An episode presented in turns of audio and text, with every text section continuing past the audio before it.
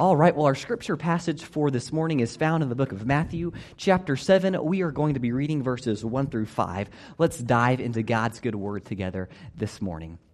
Do not judge, so that you may not be judged.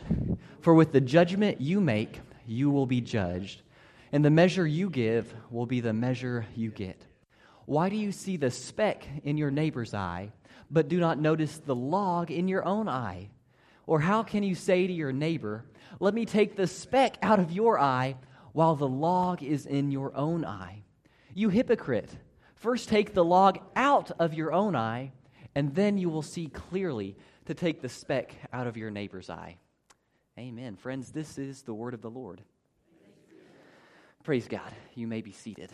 Uh, well, good morning. My name is John Vick. I'm the campus pastor of One Church. Uh, One Church is the new faith community, the, the church within a church here at Acts 2. And we actually have church on Friday nights, which is really fun, at, at 6.30 in the other building.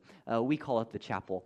And anyways, I'm really excited about diving into the Sermon on the Mount with you all this morning. Uh, but first, I want to share about my week a little bit. Uh, so, Monday, it was my first day back to college. Uh, I'm actually a senior at Oklahoma City University. I'm a religion major there. And it's just really cool to say I'm a senior now. I just love being able to say that, you know, knowing that in less than a year, I'm going to be a graduate. I'm so excited. But, but there's something I found out about the first week of class each and every single semester. The first week should be called syllabus week right? Because in every single class, you're handed a syllabus, or a, does anyone here know the plural of syllabus? Syllabi, that's great. You know, the things they teach you in college. But, uh, but yeah, you're, you're, handed so many different syllabi in all of your different classes, and, and they tell you the objectives of the class, they tell you the goals, the grading scale, the due dates, all of the many, many papers you're going to have to write. You know, all, all that's found on the syllabus. But there's something in particular I want to point out about the syllabus, and it's the list of required texts or, or the books that you have to get for each and every single class. And, and I'm sure most of us here this morning are kind of aware of this already, but college books are expensive right? They are very expensive. They are cheap by no means. And, uh, and so I was absolutely delighted to find that one of the books that was on the required text list was a book I already owned. Uh, it's this book found up on the screen. It's called You Lost Me Why Young Christians Are Leaving Church and Rethinking Faith. Ooh, isn't that a title that just kind of grabs your attention and makes you want to read what's inside of it? Well, anyways, this book it addresses a major problem that the church in the United States is facing. There are lots and lots and lots of young people leaving the church. In fact, it even gives this startling statistic. Out of Americans from ages 18 to 29 with a Christian background, blank percent dropped out of church after regular attendance. Do we have any ideas as what the percentage might be? 59%. 59%, over half, 59%. Based on that statistic alone, over one in two young Christians, people who grew up in the church, are going to drop out of the church, possibly to never return again. And we acknowledge that this isn't a problem just for young people. People of all ages leave the church for various reasons. You know, the, the music's too loud, or the music's too quiet, or the pastor's too young, or, well, maybe I shouldn't lift that one up. In all seriousness, though, maybe you're here this morning and, and maybe you left the church for a while because uh, maybe a person or even a pastor hurt you. And, and maybe this morning you're just kind of dipping your toe in the water, seeing if it's safe to come back in. Or, or maybe it was the way that a certain church in your childhood viewed God. You know, God wasn't viewed as this loving father or this compassionate shepherd. Uh, rather, God was viewed as, as angry or as condemning and just filled with wrath. And that drove you outside the walls of the church. And you're like, if that's really the God that Christians are worshiping, I, I don't know if I really want to have anything to do with the church. So, yeah, people are leaving the church today, and it's a problem that we should care deeply about. But why do I say all that? Why do I bring all that up this morning? What in the world does it have to do with, with Matthew chapter 7? What does it have to do with, with Jesus' Sermon on the Mount? Well, I'm so glad you asked because it has a lot to do with what we read in Matthew at chapter 7. Uh, I say all of that to say this I fully believe that whenever we as the church, whenever we as a faith community live into what Matthew chapter 7 says, we are going to create a community that people not only won't want to leave, but they'll want to bring their friends to also. A community that people will want to bring their friends to is created when we live into what Matthew chapter 7 says.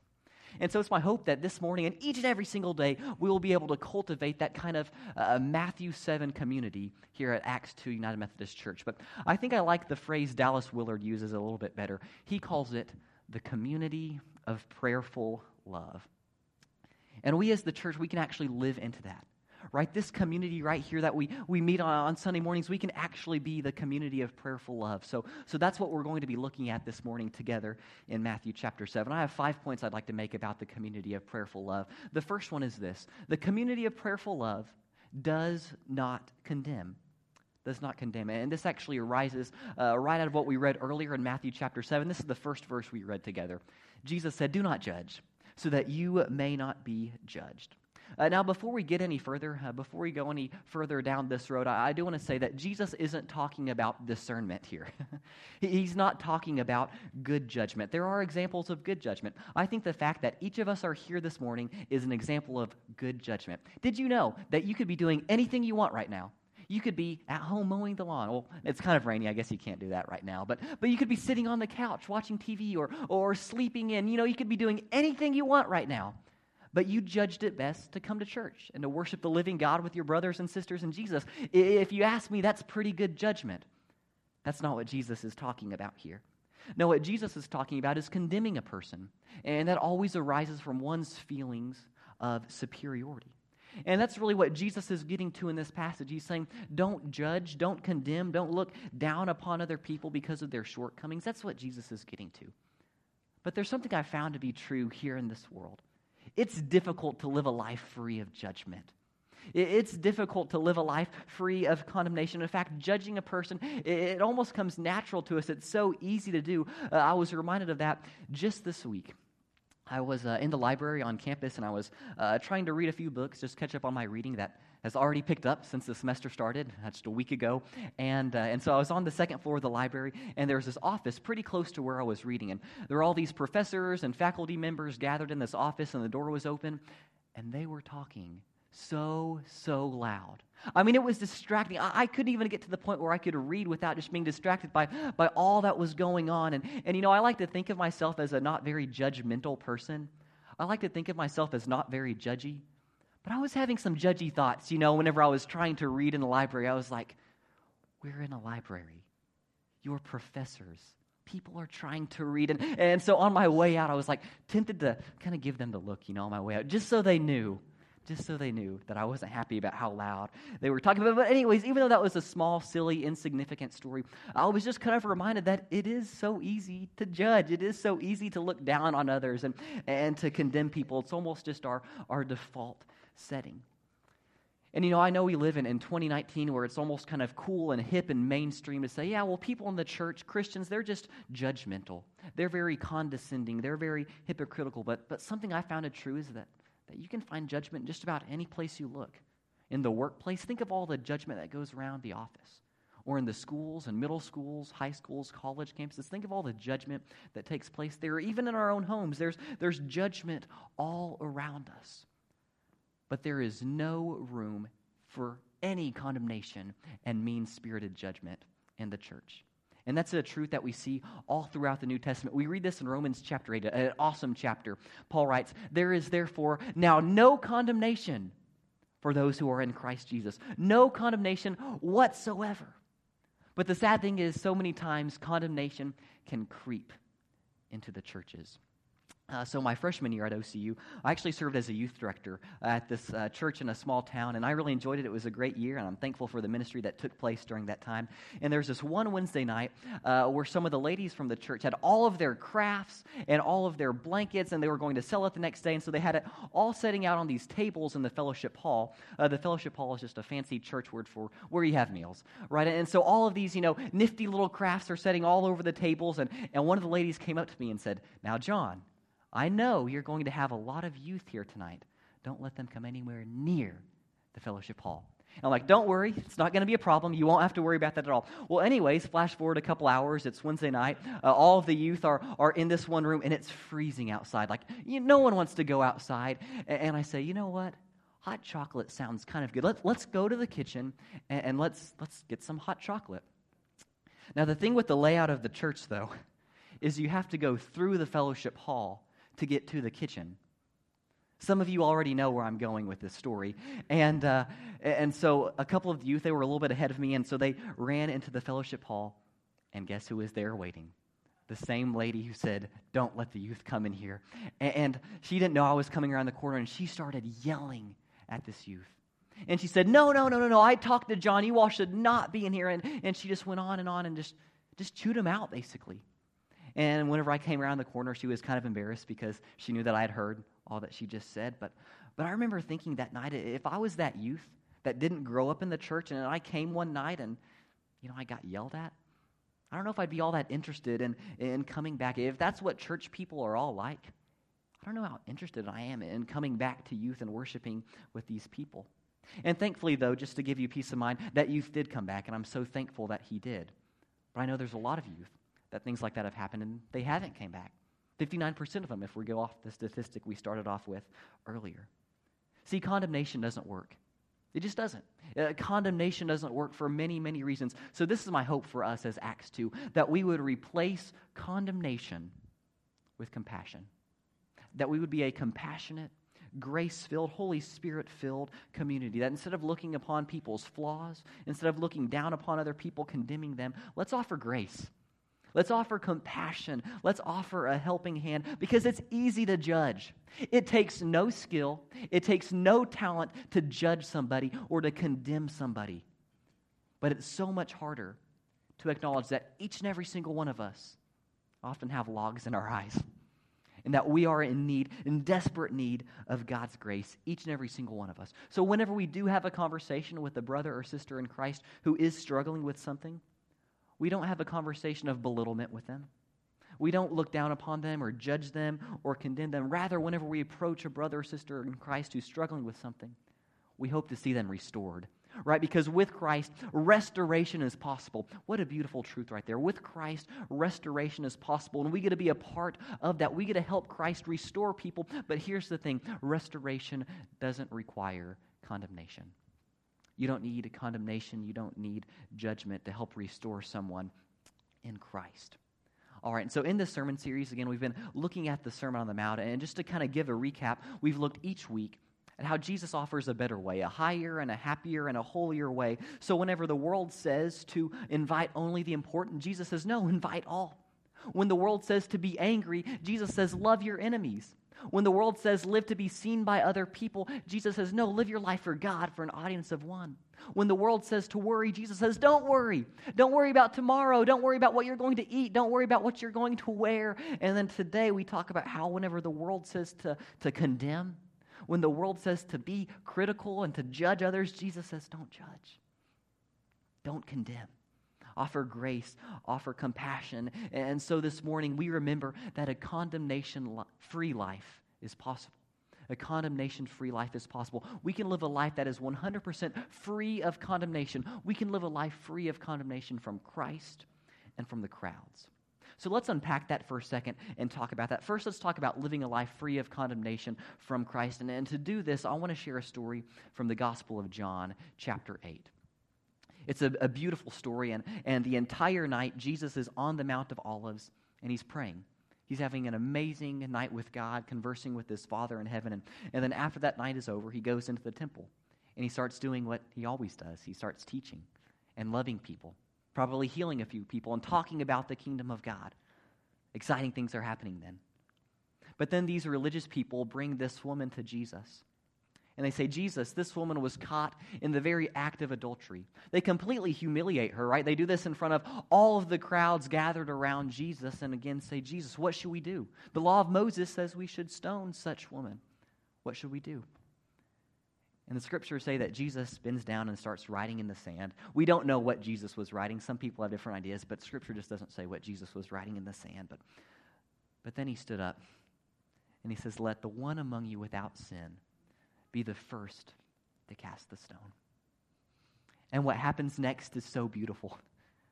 One by one, the stones start dropping. People start walking away until it's just Jesus and this woman left. Just the two. I love what Augustine said about that. He said, The two were left alone misery and mercy. And here's what we read next in John chapter 8. Jesus straightened up and said to her, Woman, where are they? Has no one condemned you? She said, No one, sir.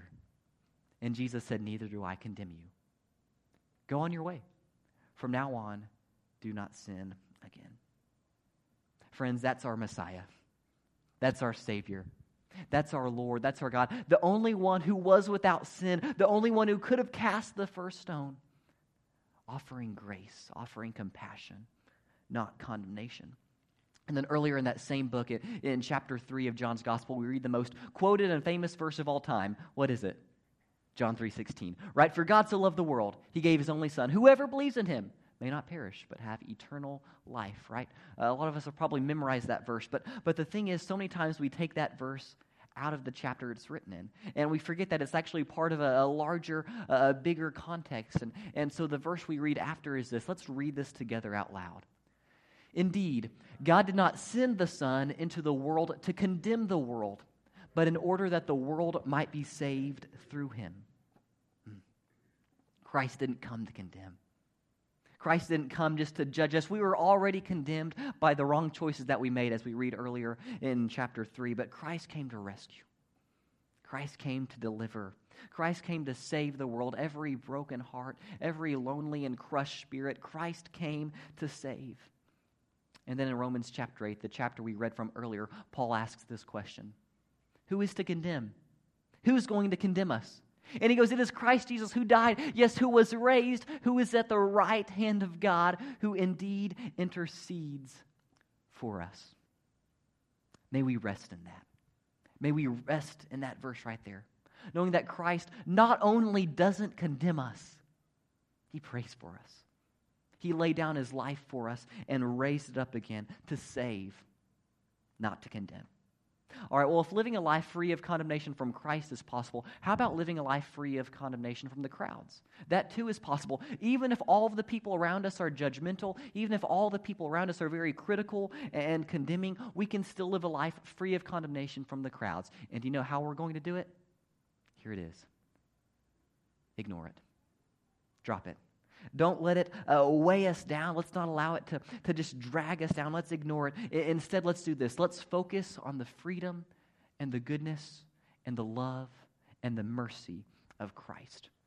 I think Dallas Willard says it best whenever he says this. I have learned to look at other people's condemnation only while simultaneously holding it in full view the fact that Jesus, far from condemning me, died for me and is right now, as we speak, intervening on my behalf in the heavens. Hmm. Wow. Jesus doesn't condemn us.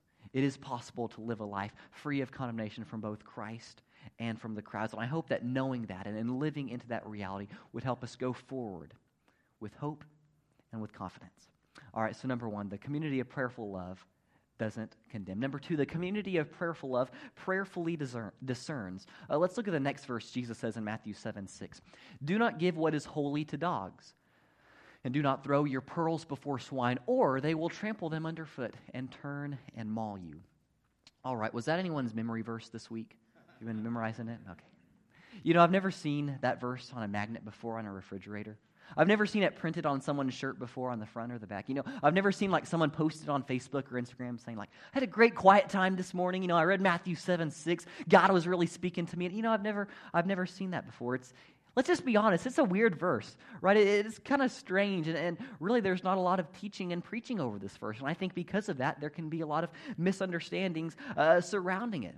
Uh, so really quickly, let's talk about what Jesus is not saying in Matthew 7 6. Uh, he's not saying that we should give only good and valuable things to people we deem worthy.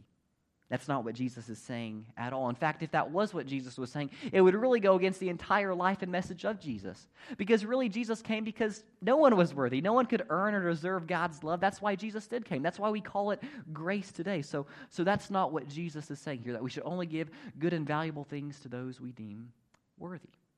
Instead, what Jesus is saying, what he's getting to, is helpfulness or usefulness. Uh, what can a pig do with a pearl? Nothing. Except, what's the character, the, the puppet with the pig? I'm trying to remember her. Yes, Miss Piggy, yes, yes. Uh, I was thinking of that last time. I'm like, you know what? Miss Piggy does something with pearls. But besides Miss Piggy, excluding Miss Piggy, uh, a pig can do nothing with a pearl except trample it or destroy it. Uh, Dallas Willard also comments upon this verse and says, The point is not the waste of the pearl, but that the person given the pearl is not helped.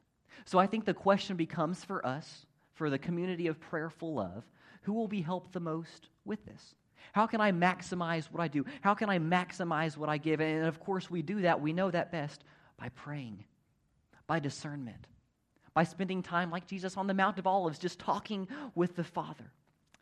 So we give things to those who will uh, appreciate it, who it will help and benefit.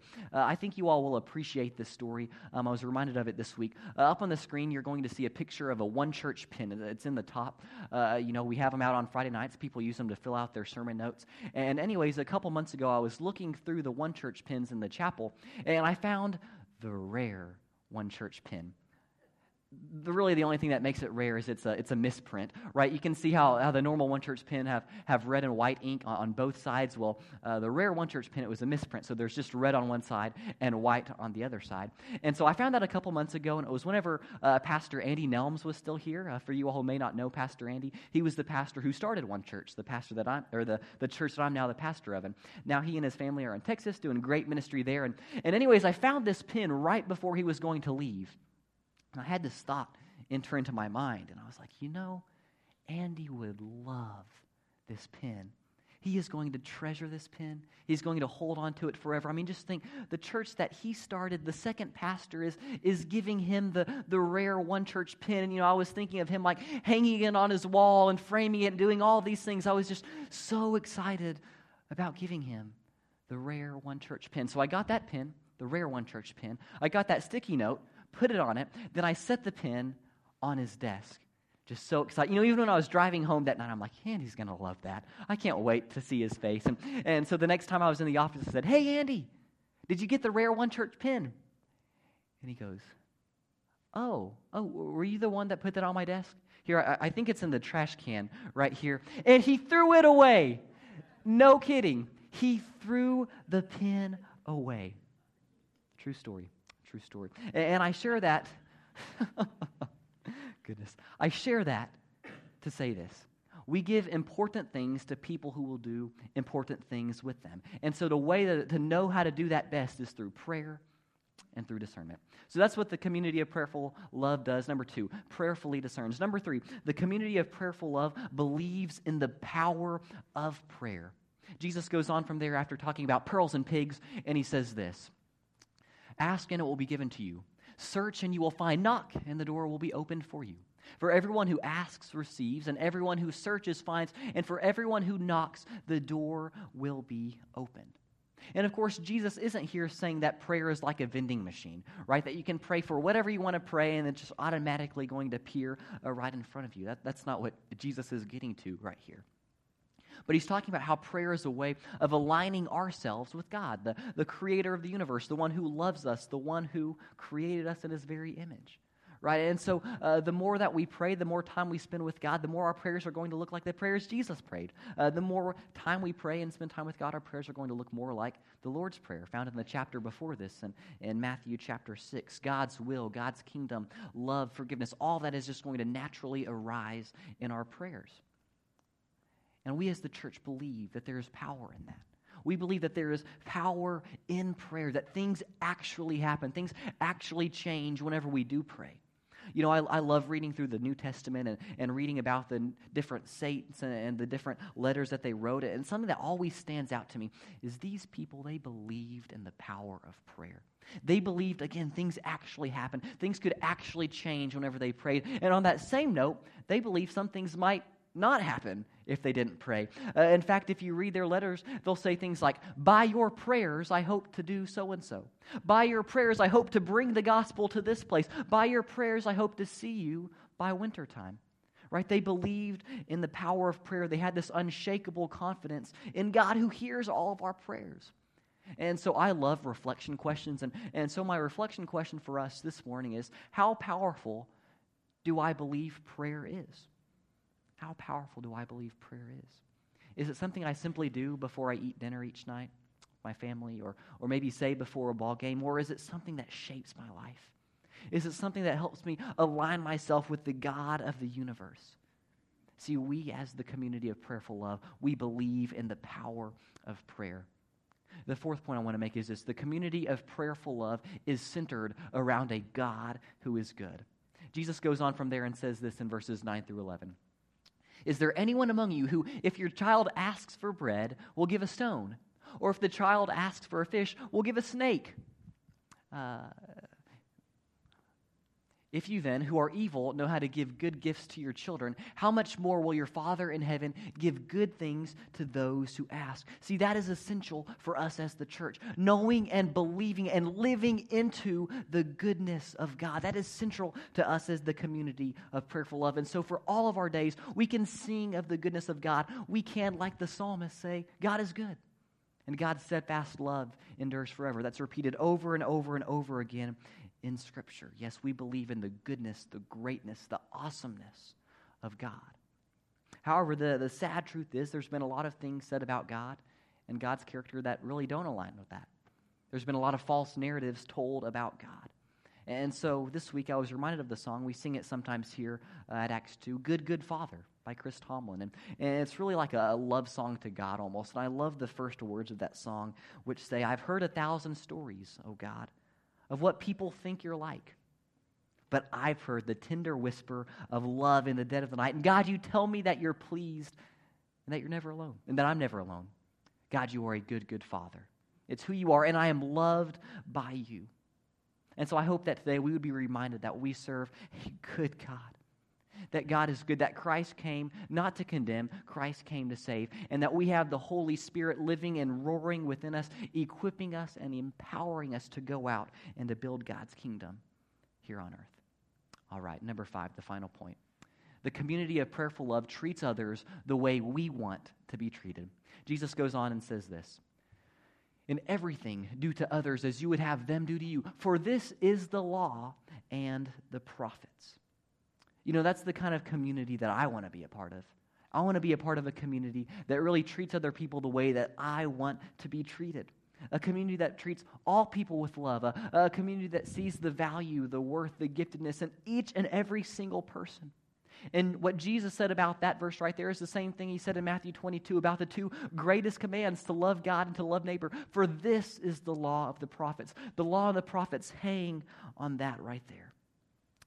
And so this week and every single week, as we uh, seek to step into our identity as the, the community of prayerful love, I hope that we would consider these our three action steps. The first one is this read Romans chapter 8 this week. Man, it will not disappoint. I promise you. It is so good, so rich. It's one of the most beloved chapters in, in all of Scripture. And, and again, there's just such depth in it. And in it, over and over, we're reminded that there is no condemnation for those who are in Christ Jesus. Uh, the second action step remember the power of prayer. Remember the power of prayer. Let's remember the goodness and the greatness of God. Let's remember that every prayer we pray, God hears. God is listening, and, and God is able to do immeasurably more than all we could ever ask or imagine. And then the third action step should sound familiar do to others as you would have them do to you. Taken right out of Jesus' own words here in Matthew chapter 7. And I don't know about you, but I want to be cared for. I want to be loved. I want to belong to something. And, and whenever I fall, whenever I make mistakes, as I'm bound to as a 21 year old pastor, probably making one right now. I don't know. And I, I don't even know about it.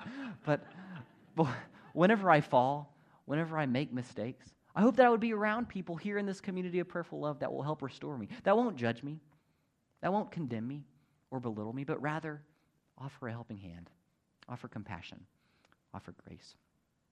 All right, well, I started this sermon uh, this morning by talking about a problem. People are leaving the church, people aren't coming back. Well, I believe that Matthew chapter 7 describes this community that people won't want to leave, but again, they'll want to bring their friends to. They'll want to go out and say, Come and see. Come and see all that God is doing here.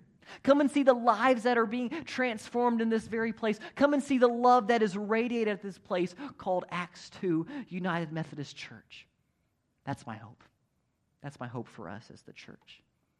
That we would be the community of prayerful love, a community that doesn't condemn, a community that prayerfully discerns, a community that believes in the, the power and the awesomeness of prayer, a, a, community that is centered in the goodness and the greatness and the awesomeness of God, and a community where every person is treated with love, compassion, and grace. That's what the community of prayerful love is like. And I believe that we can actually live into that. Let's pray. Lord God, you are so, so good.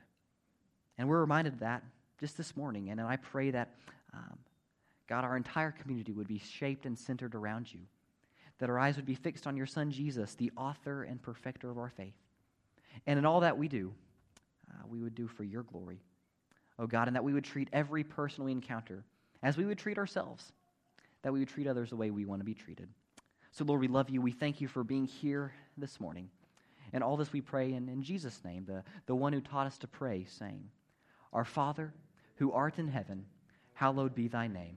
Thy kingdom come, thy will be done, on earth as it is in heaven. Give us this day our daily bread, and forgive us our trespasses, as we forgive those who trespass against us.